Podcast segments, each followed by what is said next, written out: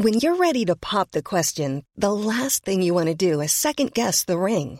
At Bluenile.com, you can design a one of a kind ring with the ease and convenience of shopping online. Choose your diamond and setting. When you find the one, you'll get it delivered right to your door. Go to Bluenile.com and use promo code LISTEN to get $50 off your purchase of $500 or more. That's code LISTEN at Bluenile.com for $50 off your purchase. Bluenile.com code LISTEN. Hey, it's Ryan Reynolds, and I'm here with Keith, co star of my upcoming film, If, only in theaters, May 17th. Do you want to tell people the big news?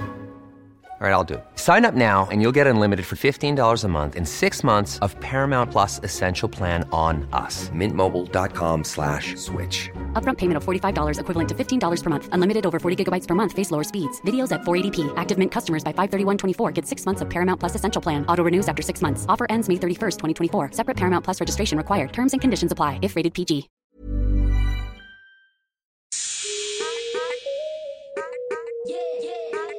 Welcome to the Dope Black Woman podcast, the podcast where we share stories of black excellence as part of our safe digital sisterhood.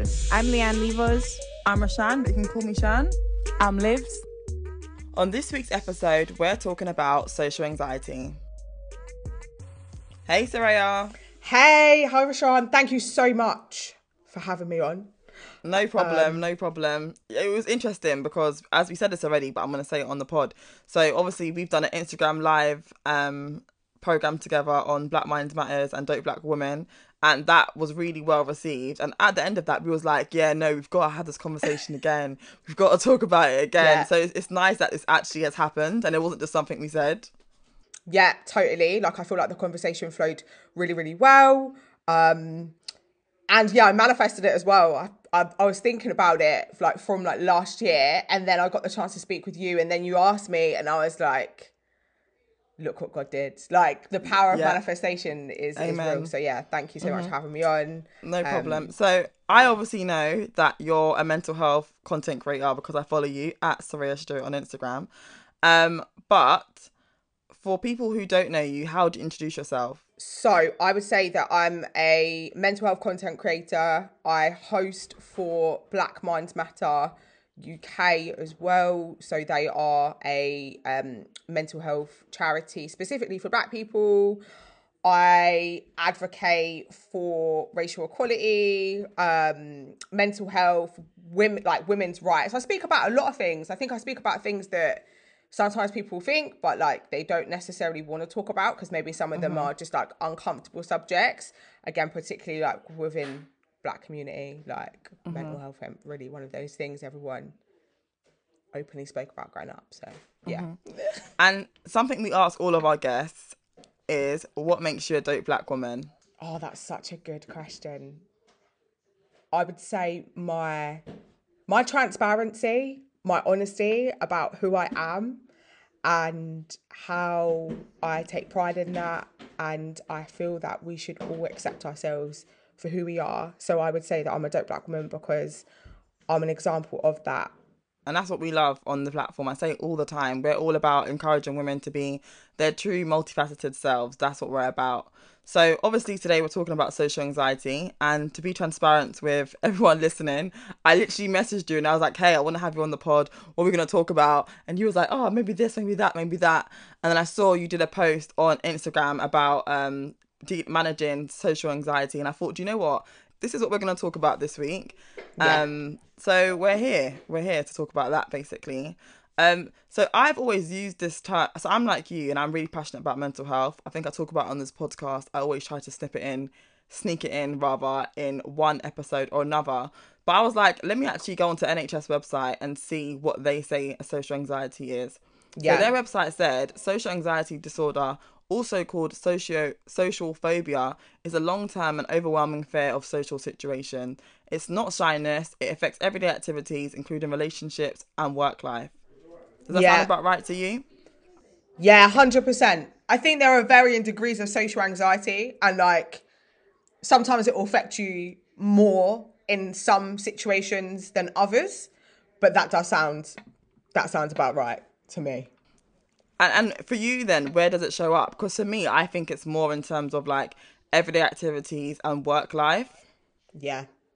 I think for me, both of those, and it depends on the situation. Sometimes I can get like really overwhelmed. And you know, when like you have so much to do, you have like a thousand and one Zoom meetings with work, and then sometimes I'll just sit there. I've got a pile of things to do, and I'm like, I've got another Zoom meeting, I've got more social interactions. I'm tired. Like, I can't do this. Like, my heart is racing, and I've got extreme fatigue. So it shows up in that way with work, social aspects, that too. I think there was probably like a period of time in in the summer a couple of years ago that I would go to social, social events and I wouldn't know how to interact with people so I'd either drink copious amounts of alcohol or smoke weed and pass out. And, and that's me mm-hmm. being super candid like Yeah. that's what I would do. So I just wouldn't have to necessarily communicate with people all night. And I don't even really know why I done it because, like, a lot of the time I was around good friends. This is the thing, right? I'll give you an example of where it might show up in a workplace. So I remember Yeah. I was working in Birmingham at the time and we was going out for work drinks and I avoided it. I avoided it non-stop to the point where Yeah. they would actually say to me, "We're gonna pay for your drinks, just come." And I'd be like, "No, I don't want to go. I don't want to go." And for me, it was because the process of leaving the work drinks took about an hour. I would literally stand up at the table and be just standing up, and they'll be like, "What are you doing?" I'm like, "Oh, go?" nothing, nothing." And in my head, I'm trying to figure out how I'm gonna strategically leave this table without them noticing, but also being polite and saying goodbye. And it would, it would literally take me an hour to leave that work table. And it wasn't until one day I was like, guys, I need to be honest with you. I find these situations very scary and I can't explain it. And it's weird because it's like, to say it out loud, it sounds ridiculous. Like, why can't you just get up and say goodbye and leave? but in the moment, Yeah. it's the most overwhelming thing. It's like, that's all I can think about at that time. Yeah, I think there's a lot of social pressure as well to go to the pub after work. Yeah. And, like, I'm not really a pub person. Like, I don't really mm-hmm. want to go. I don't really want to go, but then, like, sometimes you do feel pressure to go. And then, like, you don't want to be the first one to leave. But then that first person leaves, and then a, a flurry of people go after. And then you don't want to be the person. to end the whole night. And Yeah. it's literally you and bloody Bob sitting there looking at each other, tired as hell, waiting for someone to leave. Yeah, a hundred percent. And I just feel I feel like we should we should feel comfortable in saying that we want to go. But also sometimes as well, I think that also sits with other people and and in like not calling other people boring. Like, oh, you're so boring. Like, why are you going home? And I think it, it we have to like throw that to other people and say to them like, if someone wants to go home, or like you don't understand why someone wants to leave, don't put social pressure on them because I honestly think that that doesn't help. Like Yeah. there's this work culture of sometimes of like staying out, getting drunk, and going to the pub. it. It- And the thing is, when I'm there, I do enjoy it. I'm not gonna lie. I'm not gonna say that when I'm there, I'm like, oh, I want to go home right now. Like that. That's actually not what it is. I enjoy socializing with people, but I can also have a lot of anxieties and phobias that come with it. So I'll give you another example of something that um, I think it.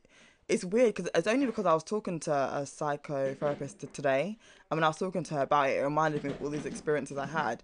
And I remember when I'd be at work, yeah, and we'd be in a work meeting, and they would I know they were gonna come to me to talk about a product that I'm working on and it's a product that's really exciting that I really love and they'd come to me and I'd start laughing. and my manager would be like, Rashan and I'm just there like in hysterics. But it was because I was so awkward. It was like what and, and when whenever she came to me, I'd either downplay what I'm doing mm. or I would like troll. I'd go into full troll mode because it was just like I just I was just so uncomfortable Yeah. by whatever it was. And even like being in a meeting and having like eating an, a banana, let's say, yeah. I don't want to sit there with the dirty skin in my hand for the rest of the 45 minute meeting. But the idea of getting up and going to the bin would freak me the fuck out. So I just wouldn't do it. And I'd just be sitting there the whole time thinking about the banana peel. I, I, you understand what I'm saying? No, I do, I do, because like the other day in work, like I had to do the weekly roundup, and I didn't, I didn't get much notice that I had to do it, like I knew what I had to say, like everything was written down, like I knew what I had to say, like it was all there. Oh, please tell me why it came to me, and I don't even know what I did, but I just started like went off on a tangent. I started rambling. I started mentioning other colleagues. Like I could have sworn I saw a few eyebrows raised, and I was like, "Oh my god, what have I done? What have I done?" You Like, would not be asked to do it again. I added mad commentary in that I didn't even need to do, and I was like, "Oh my god, like why? Like why? I don't even know. I don't know why I did it, but I just got like overcome with anxiety." And the thing is, again, it's strange because it's not like I don't make videos of me talking to the camera and posting them on social media. Do you know what I mean? But post like, but speaking to my colleagues on Zoom, awful, like aw- awful. And I'm a recruiter. Oh, oh no, stop it, stop it. I know. But even on that note, when it comes to Zoom, yeah. So obviously, in the last year, we've all been like forced to love this bloody app and forced to have our cameras on. But you see me, my camera is off. Like at work, there's a guy on my team, and I love him. Like he's so lovely. But for a period of time, we kept making comments like, "Rashan, put your camera on, put your camera on," or I'd see emails like, "Everyone's camera must be on," and I, I just kept thinking like, do they not think about people like me? I don't want my camera to be on. I don't care how fresh my eyebrows, nail, or hair is on that day. I don't want the bloody Yeah. camera on. And I, I just avoided doing it at all costs. And even if someone makes the statement like, Can you put your camera on, please? I'll just say, I just won't put it on. And I'll message them privately and be like, I'd prefer not to. Because when the camera's off, for some reason, it just makes me feel better in that social um in that social space and I can I can talk confidently and not worry but then when it's on I just feel more like on edge and it doesn't make any sense. Again this is why I have this internal conflict because I can rationalize with my thoughts when I'm outside of that situation and say it makes no sense because they've seen me before. So what is the fear where's the fear coming from? I feel like there's a hyper focus when you're on camera because like when you're face to face with people, like everyone's in like the same like room. Whereas when you're on camera, like people are nosy. Like honest to God, like in my work meetings, people ask me. Obviously, people can't see us right now, but I've got like a Jamaican flag. Sorry, not Jamaican. The Jamaica country on my back wall, but it's actually a clock. So like I will have people say to me, "Oh, what's that in your background?" I'm like, "Why are you watching my background? Like, why are you not paying attention to the person that is actually talking?" And, and I think it's things like that. So I feel like people are genuinely watching me on camera, and it makes me hyper visible. Whereas when you're in a room, like it's it's it's not like that. Like I definitely get that. I feel like I need to hide, or like I can just relax. Like sometimes when I speak as well, sometimes I like to sit there and fiddle with things. I might want to have a conversation with you, but I might be actually be holding on to my phone and like typing at the same time. Like we do all of these things to relax ourselves, but I feel like there's a certain Zoom etiquette. But like, it- where did this Zoom etiquette come from? Like, who enforced it? and who signed up for it because it wasn't me I didn't sign up for it. Like I genuinely didn't sign up for it. Like in my last job, um, because I've recently joined a new company and they're great. But in my last company, oh, management were like everyone, like like you know, like what you mentioned, everyone's cameras must be on. Like you have to have your cameras on, and we're all like. We are tired. Like we are at home. We're in the middle of a panorama. Like everyone, I, I like to call the pandemic pandemic a panorama. like, like we're all stuck in our houses. It's hot. It's summertime. Like we all look a mess. Like, just like leave us be. Mm-hmm. And for people with social anxiety as well, I feel like within your workplace, if people like are dismissive of mental health and of anxiety, like they don't care, innit? Like they'll just let you sit there and suffer. Like they just they don't care. And you could say you have social anxiety, but they're like, well, you're not meeting the needs of the business. and it's like be quiet Yeah, Anyway, moving on swiftly. So when I when I first noticed that this was a, something that affected me, and it, and I'll come on hmm. to it later how I feel like I am definitely on a route of overcoming it. But when I when I noticed this showing up, it was when I was like around twenty one ish age. But it's actually meant to be hmm. really common in teenagers. So for you, when was it out of Yeah. interest that you noticed that you had this? I actually got diagnosed at 21. Oh, oh my But- gosh! Yeah, yeah, yeah, yeah, yeah. At 21, I remember going to my doctor's at 21, and she, yeah, she said that, yeah, you've got anxiety, but definitely before that, 100%. Like, I've had conversations with my mum about it. Yeah. And she was like, I, I think, like, on reflection, this was from when you were in your teens, like mm-hmm. around 14, 15. And I think it stems from like previous stuff that happened in childhood. And I think these are things that people like don't relate Yeah. back to anxiety, like interactions with your parents, like your family home. Because like these are the building blocks of like who we are. Like Yeah. we learn things from our surroundings. So like if we receive like certain reactions and stuff from like a young age, like there's like a lot of like learned behavior. I think there's a lot of anxiety that can come with that from childhood. Like there are toxic things that can be like ingrained within our mind, which can then create like an auto response. So for me, like it was anxiety. Yeah. Is there something for you, like specifically, that you can look back at in your like childhood where you're like, okay, I probably think my social anxiety developed as a result of X? Um, I don't just think there's one thing. Yeah. But one thing I will I will say is that that definitely had a, signa- a significant impact on my mental health was like a lack of relationship with my dad, which presented itself in abandonment issues. So I actually have an anxious attachment to people, like to, to men. So I actually haven't dated in two years because of this, because I know I know what it is. So like if people um like if I go through like a sudden breakup or like a guy ghosts me or something like that, like I'll get really bad anxiety. So like looking back through my teenage years, that's definitely a pattern and it's not until like you get older and like you go to you go to therapy um i also think like maybe like perfectionism as well. So like maybe as a, maybe like as a child when you were growing up like if you didn't do things right and your parents shouted at you like you then wanted to make sure that everything was perfect so like your parents didn't have a go at you.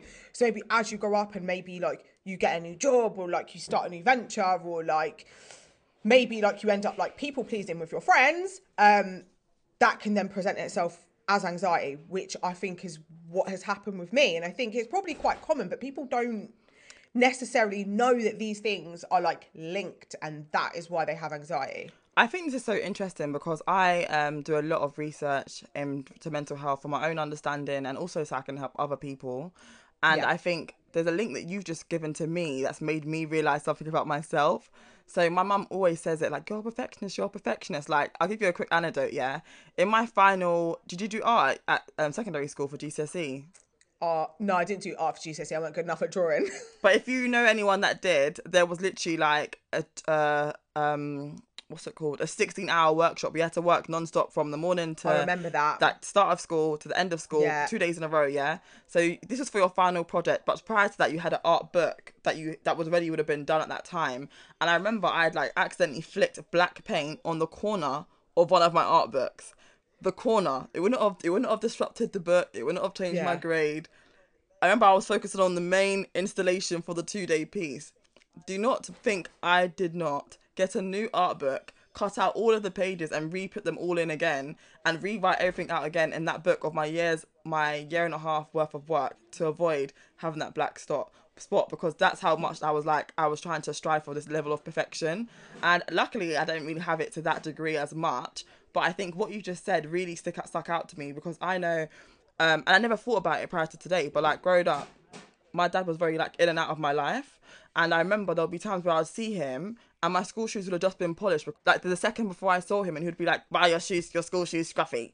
Do you get what I mean? why is your collar not pressed Do you, know, do you get what I mean? But I just shirt not Yeah. ironed. But it was ironed. And it's now the end of the day and doesn't look ironed, but it was ironed this morning. And like those sort of things, it links to what you were saying just then, isn't it? About meeting having a parent who doesn't think you're who I guess puts pressure on you for not feeling good enough in whatever aspect, and then it triples, it has a ripple effect and links down to perf- perfectionism. Because I always thought, like, where the hell does that part of me comes from? Because that's not my, it's definitely not my mum. She doesn't pressure me for anything. Do you get what I mean? But I feel like you just had that light bulb moment for me. thing. I just feel like it's little things like that that like because I know that like in life like you're not supposed to be a perfectionist. Like you're supposed to fail at things. Mm-hmm. Like it's how you learn, but it can be scary if like you, during your life if you haven't been perfect and like the outcome of that has been like a really bad experience for you. Like as an adult like so as an adult going through it it's been difficult. Yeah, especially I think when you feel like you've let someone down, isn't it? definitely.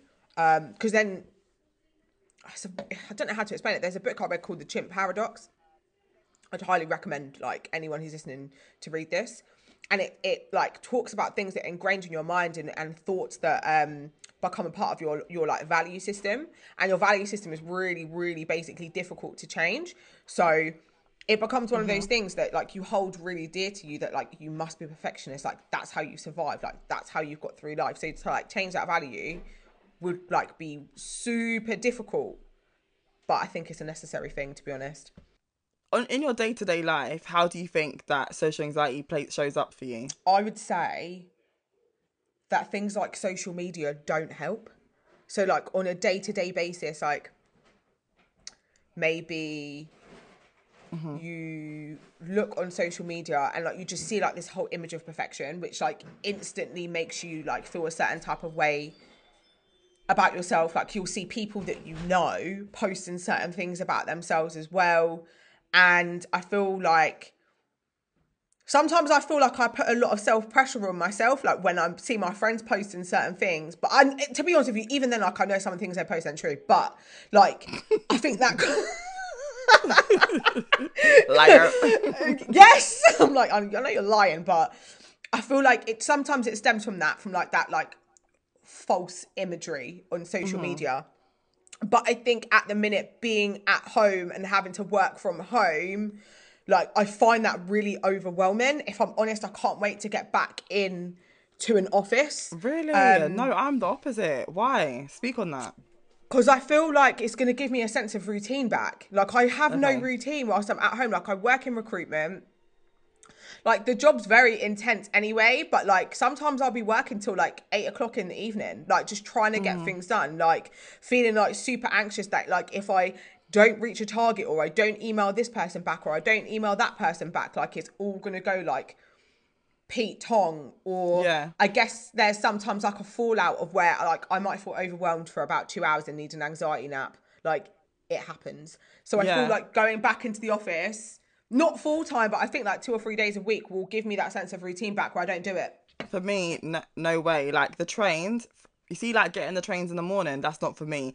I promise you, and I say this today, and I'll always stick by it. I'll never be in a job that requires me to get to work for 9 a.m. on the train in that big old rush hour. No way. I don't care. We all need to have leniencies.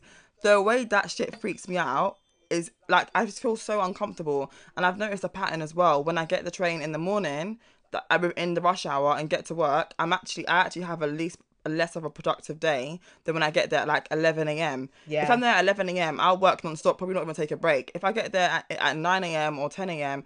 I, and I'm part of that rush hour kerfuffle, I literally cannot focus at work. My brain's like on like 100% non-stop. And that it's little things like that that I think for me helped me to realize, okay, why when I get to work I don't have to go through the hustle and bustle of everyone on the train, do I feel a lot different? That's because there's something in that social aspect that is triggering something off me to make me feel anxious when I'm now getting to work. Do you get what I mean? And I think it's it's even like goes as far as like I hate small talk. Absolutely hate it. I find it very uncomfortable. And I feel like that's that's another sign of people that have um, social anxiety as well. When I first started my job, I told my managers, I said, I was like, I'm just gonna be honest with them from the get go because they're gonna think I'm being rude. That's the other thing. It can come across like you're rude. And I remember I spoke to them and I said, Look, I've got social anxiety. Sometimes I walk in the morning, I'm not gonna want to say hello to you. Like I'm not gonna want to say hello because you know in the office everyone walks in hello. Hi, Sharon. Hi, hi, I'm that hi. person. I'm not going to lie to great." you. I hate. I no, that- I don't am- like that I am that person that really did No. people. I'm like, hi. I don't. No, no, no. Don't get me wrong. When you're doing it to me, that's fine. I can sit in my little one seat and be like, "Hi," but the pressure of when I come in, I've got to say hello to everyone. I find too much. And I remember when I first started, I started with like eight other young people, and like, like I say young people, they were young, but that's not relevant to the story. I mean, I started with eight other people. Yeah. And I remember saying to them, "Look, we've started at the same time. I know we're all going to be good work friends, but if I ever come in the morning and I don't say hi, it's just my anxiety's up. It's not to do with you." And it came, to, and I think what helped me as part of my journey was just being honest to people about how I felt, because then it took the pressure off. So then when I came into work and didn't say hello to people, I knew that no one felt like I was being rude. They just felt like, "Oh, okay, it's one of those days, whatever." And I'd normally send a, a staff all email and be like, "Morning, morning, everyone. I've just arrived," Yeah. because that's how much, that's how overwhelming it was to come in and say hi. Sometimes I'd sit behind my friend. I wouldn't talk to her till lunchtime because I just felt so overwhelmed by like having to come in at that ridiculously early time in the morning. Do you get what I mean? And it's not even like the issue isn't for me getting the train at nine in the morning because I need to sleep. It's actually the amount of people that are on the train at that time and how that creates an over an overwhelm, then has a ripple effect on my day. When you said that to your bosses, how did they take that about you saying that you have social anxiety? What was their reaction? So I didn't actually say social anxiety. I just said anxiety. Okay. And they were they were fine because the thing is, this is like my first day. I said to them, "Look, I've got anxiety." In fact, before my interview, I told them that's how deep it is. I said, "I've got anxiety, and it can be triggered by this is how this is how it will be triggered in a workplace. And if I if the triggers come up in the workplace, I'm not gonna have a productive day." And they were really supportive. And do you know what happened? I was I've been smashing it ever since because we were able to create a work balance that worked for me. And that's not I know it's not as easy for everybody else, but once I realized that there are managers out there like that, I've almost made a promise to myself that I'm never gonna be in a work environment that doesn't understand mental health enough or don't take it as seriously enough to be able to put those measures in place. Do you understand? Because Yeah. why do I need for me to say I there's no need for me to work in some for me to unless I have meetings at 9 p 9 a.m. There's no need for me to be in the building at 9 a.m. if it's gonna if it's gonna have a negative impact on my well-being. What's your, what's your reason against that? you can't give me a reason. It's true, actually. Um, so I'm in a place now where they are really understanding about mental health, which is great. But my last job before that, where I was at for two and a half years, it was a bit mad. Um, Like, I was that person that would come in and be like, "Hi," but then there were days where I wouldn't be, and like, they would then say, "Oh, like, well, sometimes you come in and like." You're in a really bad mood and like you just don't want to speak to anyone and we don't really know how to react. And I'm like, if first of all, it's not every day. It's not every day you come in and you're happy. Like Jolly Sally, do you know what I mean? yeah, it's not every day. Secondly, I was the only black person there, so like that was just like a whole You know, that, there was definitely a microaggression attached to that. yeah, no, it was very mad. I had to leave because of, of a few racial undertones.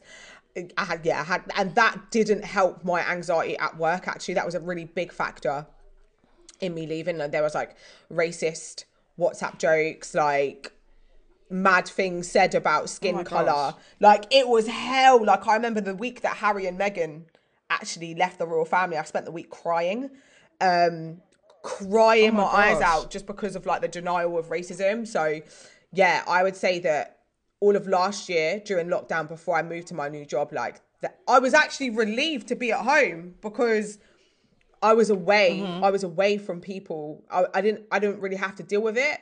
Um, but it was just like I guess.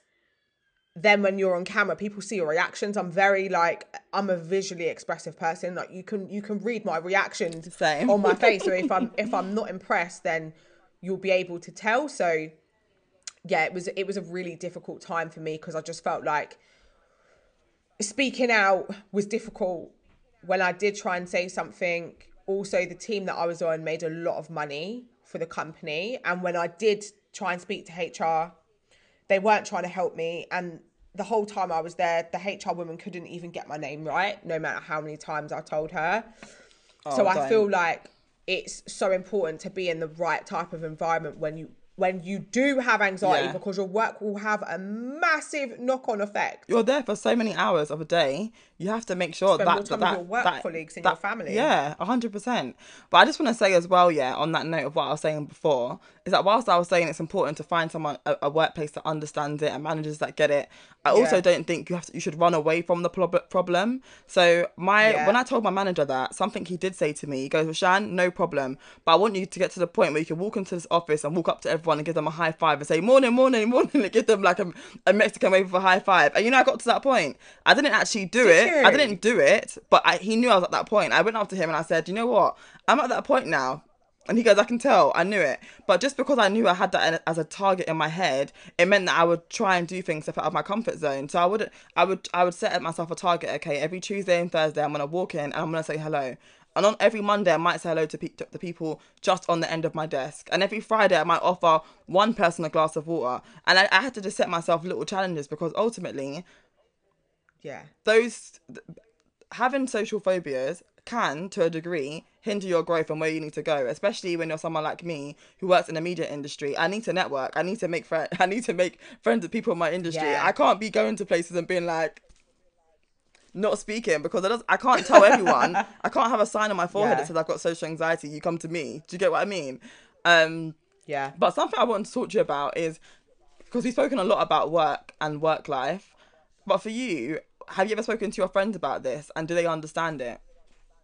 my friends understand mental health uh, uh, over time and i'd probably say that i've become someone that's been a confidant to a lot of people because i've been so open with it i think they were probably quite surprised about me um smoking like an excess of weed which i don't do anymore like just to clarify what we in 2021 this is a period i'd probably say from like 2016 to 2018 mm-hmm. that i did that.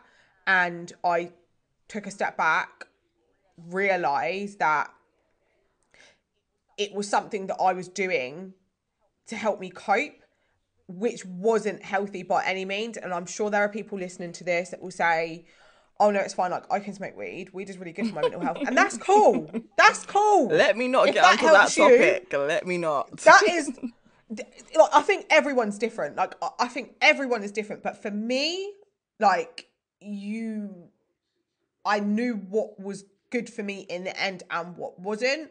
I think when i eventually came out and said that there were probably quite a few people that were surprised that that was the reason like they weren't surprised that i had anxiety i think they were probably more surprised that i was using that as a social like as a as a mechanism mm-hmm. like to cope because I'd be asleep by 10 o'clock at parties No, stop it. Like, I'm there, honest- Raven. I'm bubbling in the corner, tuned. Yeah, the little bogle. I'm there. yeah no like in the beginning No, like, whole was night. I won't leave. I'll be there till 5 a.m. Don't mess with me. like that, it's so weird because like I am usually like a social butterfly. Um, and people like when I get to a party for like the first few hours, like everything is fine, but it's like I get mentally exhausted. Yeah, then yeah. By ten o'clock, people be like, "Where's Sarah?" They'll be like, "Oh, she's asleep on the sofa." I'm not gonna lie, I do have a habit of going to my car, sleeping for two hours, and coming back. And in the last episode, we actually spoke about this and me doing it at Leanne's um Leanne's party. But on that note, because you said something that I think is really interesting, and you said I am actually a social butterfly, and I think there's an idea that like you can't have social anxiety and be a social person at the same time. And when I was um on Twitter one day, I came across the term ambivert, and I feel like that's definitely me. And I feel like when I'm in safe environments or environments where my social anxiety will not be present, I am an extroverted person. You, I'm busting jokes, I'm laughing, I'll probably be quite loud. But then when I'm not in, env environments like that, I'm the complete opposite, and I'm really recluse and I'm really reserved, and I'll just be like. And most of the time, the reserved person Yeah. shows up because there's only a few people Yeah. that I feel that comfortable with for that like the other side to come out.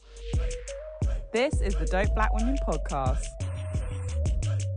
So I was talking to one of my friends the other day, and they were quite apprehensive about the idea of like go- returning back to normal and like being around people in, in those sort of social spaces because there's more people. Obviously, the last year she spent most of her time at home with her parents, and now she's going to be outside of a number of people. Do you, does that give you any sort of anxiety around like being outside again? I've had COVID and I can't catch it for six months, so I'm good. like, like- She's like, no, I'm going out and I'm gonna I'm gonna be wild. Okay. yeah, no, because I've had COVID, I can't catch it for six months. So what are we in now? Next month it runs out. So yeah, then I then I might start to panic again. But yeah, if I'm honest, that's probably like a big thing for me because I know I've already had it. Like I think that's Mm-hmm. why I'm not I'm not so concerned. Also, the group of friends that I'm going out with tomorrow, like I trust them with my life, and I think that that's like a really Yeah. important thing to like the people that you're going out with, make sure you feel safe around them because like you we all know we've got them friends that will like run off with a man. Like Leave you for man. Yes, like thank you. we've all been there, innit? Like and we don't want to be rocking out with these people They'll just go smoking area, not come back. like Are you mad? Call them phones off, like you don't know where they are. Like it's it's very long. Like and like if you're going out again for the first time in a year and a half, those are not the type of people that you want to be going out with. You want to be going out Yeah. with the responsible friends, the ones that check to make sure that you get home, like those kind of friends. So I think that yeah, I think it really matters about who you go out with. Like I feel fine about tomorrow. Like Yeah. yeah, like I'm I'm good. Like I, I yeah, I'm all right. I'm all right. If you see me mash up, mind your business. If I see you come on your personal, your your your uh, mental health page doing a woy oi on the Instagram live, I will report your account for you to help you out. All right. Thank you very much. You're welcome. Um. So, what tips do you have for anyone who might have social anxiety? I'm gonna be honest, like I'm not perfect at don't it. have any? Because no, I have tips because like, do you know what the funny thing is though? Like, I was actually thinking about this earlier on. Like, this isn't a tip. This is something that I need to work on myself. I've accepted. That's thr- that's fine though. I've accepted three invitations to Notting Hill Carnival with three different groups of people, and I don't know who I'm going to cope with. Like three different groups have asked me, and I'm like, I need to say like no to two people and yes to one. So I think one thing is like hold your boundaries with social anxiety mm-hmm. and it like I think like that's something that's really important. Like I'm 50-50 at it. But yeah, hold your boundaries and don't feel like you need to say yes to every event this year, even though that's a thing that's going around. Everyone's like, yeah, I'm not saying no to like any 2021 motive. Like, you can say no.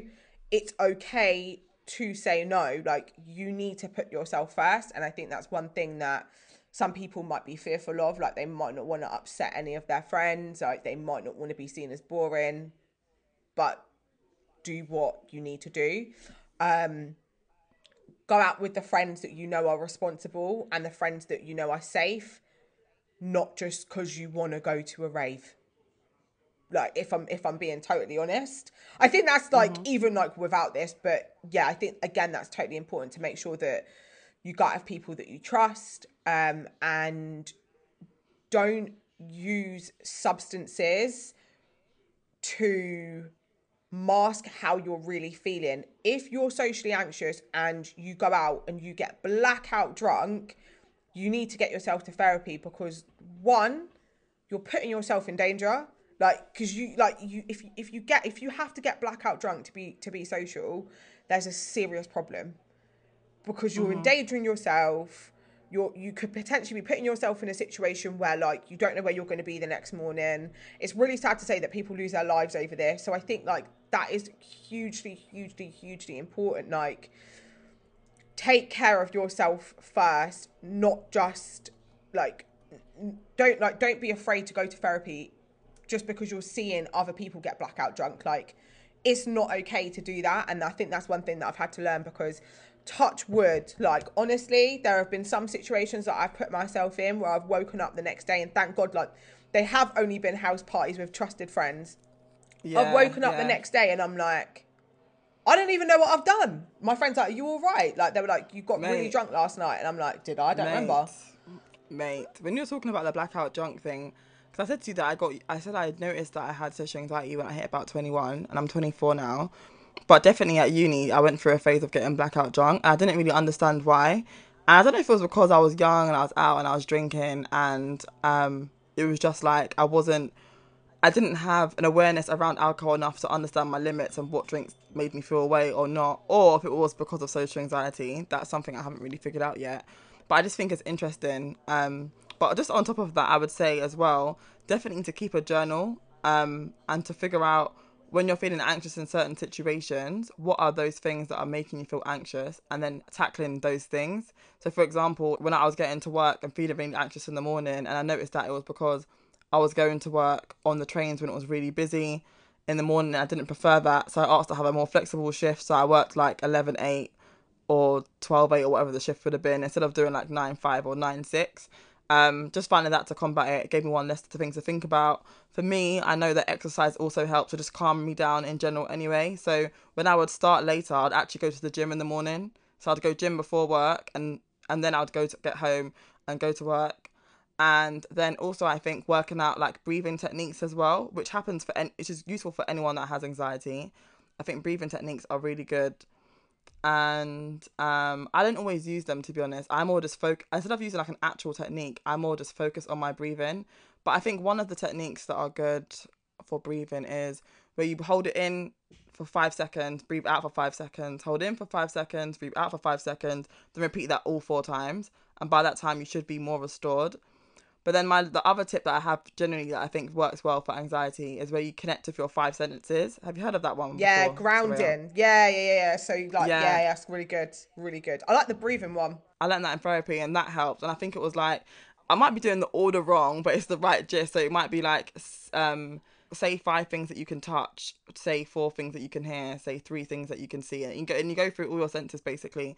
And it helps you to rationalize and like, um, as you said, ground, ground you and make you realize where you are and what's actually going on rather than where your brains made you think that you are. So I just thought I'd leave the people with some tips before we leave. Um, but in general, then from one mental health advocate to another. Yeah. What do you think we could be doing, moving moving the conversation forward within the Black community? Or what do you think we can be doing to help um, challenge some of the stigmas that we still have? being open minded and like not and not judgmental i think that that would massively help. I think that um having conversations with the aim of like maybe not wanting someone to be right and not wanting someone to be wrong as well because i think sometimes as well like our perceptions on things are very like oh okay well i don't believe in mental health because of this or and it's just you have to listen to people's experiences like don't devalue other people's experiences because you haven't been through them or like you haven't experienced them i think education is a really like strong point as well because it's something that like we've not really been educated on I think a perfect example actually is like ADHD, right? I am going through the diagnosis right now myself of ADHD. And like luckily my doctor's a my doctor's a black woman. Thank God. Big up Dr. Answer. Uh, big up Dr. Answer, like she's sick. And um going to her and explaining how I felt was like super validating. But however, coming home and trying to explain to my mum that I have ADHD, like she was very surprised. Not because I'm not like I was never a naughty kid. Like I just was someone who you used to like talk a lot and I couldn't focus. So I think that it's it's it's things around that. Like black people are very misdiagnosed when it comes to things like ADHD because like it shows up different. Yeah, I was gonna say that. Yeah, because I was talking to my um my friend and my aunt the other day, and they both work in the social care world, and they were saying that with ADHD, sometimes it's misdiagnosed because the um the way it can show up can actually be signs of trauma. So it's, a child might go through a lot of trauma growing up, and actually how it how it shows up to them as an, in an adult reflects what ADHD in adulthood would show up as well. Do you get what I mean? So if someone's going through the process, like like I said, like, there might be like a lazy person who's assessing someone, and rather than them looking back at their entire life to be able to actually have a clear assessment, they're just focusing on focusing on what's showing up now, and they'll be like, oh, you've got ADHD, and then they end up taking tablets or medica- medicine or having Help them. programs that actually don't deal or help them to manage the situation better because they've been misdiagnosed, which is a whole other episode. Yeah, that's like a whole different care game. But do you know what? I would just say to anyone, if you can, get a black doctor. Like, because uh, like she's like mm-hmm. Doctor Answer is probably the best doctor like I've like ever had, ever ever had. Like, I took time out of work last year. I took a month off of work for mental health. I called her and I said, "My boss is a racist. Can you tell me off work?" She's like, "Yeah." Said, don't worry, my friend. She's like, I got you. I think She's like, you if you need more year. time, just call me and let me know. I'll write you the sick note. She was so good about it all. Like so good. So Mm-hmm. um yeah, like education, understanding, having like open open conversations about it. I- I think that will just release shame Mm-hmm. around the whole subject of mental health, of anxiety. well, I feel like actually it's not if you're someone who we all could continue to always do Yeah. More work and understanding to learn about mental different health mental health conditions and how they show up. Whether that's support to support our friends, to be able to help other people with their diagnoses, and just to be able to be a further support to our own communities. So there's lots of pages that I'd recommend following. Off my head, we have Soraya Stewart, who's on the page now. There's a lot of content. Yeah. We have Black Minds Matter. We have um, Solutions. And then there's also 56 Black Men. I love 56 Black Men. They are focused on black men, the black community, and the positivity of, of black men is so good. It's founded by um, a man called Cephas Williams. So I would urge anyone to go and check them out because I think it's really. Don't get me wrong, like talking about mental health in the black community is is, is difficult, but for men, I think it they, it's like that much of of a, of a stretch. Like they have that much more pressure, and I feel like um, toxic masculinity like plays like a big part. Like don't get me wrong, we could sit here for ages and talk down like about the breakdown and like how like slavery and stuff has affected the black man, etc., etc., so on and so forth. But yeah, that's a whole whole different subject matter. Another episode. Another episode. We'll see you back this time next year. so yeah, um, yeah. To anyone, check out them. They're, they're great. So do you want to let everyone know your socials so they can connect with you? Soraya Stewart, pretty much on everything. Um, Soraya Stewart on Instagram, YouTube channel. Actually, I have a podcast called I'm Not Rude, I'm Just Anxious. Because I will see you in Tesco's and I swear to God, I will walk the opposite direction and run from you. 100%. This is what I'm. This is oh my. Listen to what I'm saying. This is another issue, but and it'll be my brethren. I know you. You're my you're my friend, and now I'll call you and get to my car and be like, babe, I just saw you, but my anxiety was my, my anxiety was a bit high, so I didn't say hello. You know, like I'll see someone in Tesco's and like I'll just turn around and I think, oh, I hope they didn't see me. Or like I might look at someone and see if like I catch their eye and I think, oh no, but did I catch their eye? Like, do they think that I'm ignoring them? Like, did I look rude? It's just too many things to think about, man, in Tesco's when I'm just trying to do a food shop. It's very long. I'm just trying to get common grapes, strawberries, and yam, and you're making me have to have, have a fucking panic attack all because you want me to say hello. No. Oh, the gym And is this the I'm gym too. Like. I hate it at the gym because like Oh, the amount of people I bump into, the amount of people I bump into at the gym, and I, I literally I saw my I saw my cousin there the other day, and I avoided her at all costs. And then I was on this treadmill. I didn't realize that she was to the right of me doing a workout, and I thought, "Fuck, this silly bitch is gonna see me." Obviously, I love her, but I was like, "This silly bitch is gonna see me." And then she's like, "Oh hi," she comes over, and I'm like, "My cover's been blown." The social anxiety is a madness, you know. How can I not say hello to my common cousin who I know? Yeah, like I I must have saw someone yesterday and I thought it was her sister and I saw her the day before, looked in her face and didn't say hello and I was like, I'm so sorry. I didn't even realise it was you. Saw one of my friends today at the gym. I was like, oh my god, I didn't even see. Like I like to be in my own like little own little bubble. Like own little bubble. Yeah, social anxiety at the gym is mad. Like I like to go at inconspicuous time so I don't see anyone, but there's mm-hmm. always at least one person. One. One. There's always one. But thank you so much for joining us on the podcast this week. I've really enjoyed this conversation. For anyone listening, you can follow Dope Black Woman on Twitter and Facebook at Dope Black Woman and on Instagram at Dope Black Woman One. Thank you so much for having me on. I really, really appreciate it. It's been amazing.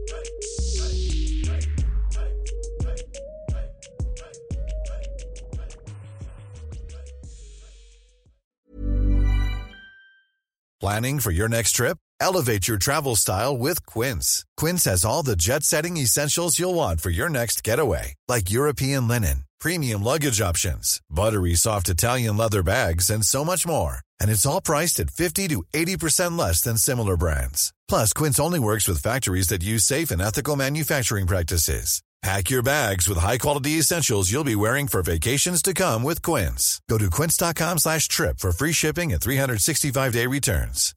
Hi, I'm Daniel, founder of Pretty Litter. Cats and cat owners deserve better than any old-fashioned litter. That's why I teamed up with scientists and veterinarians to create Pretty Litter. Its innovative crystal formula has superior odor control and weighs up to 80% less than clay litter. Pretty Litter even monitors health by changing colors to help detect early signs of potential illness. It's the world's smartest kitty litter. Go to prettylitter.com and use code ACAST for 20% off your first order and a free cat toy. Terms and conditions apply. See site for details.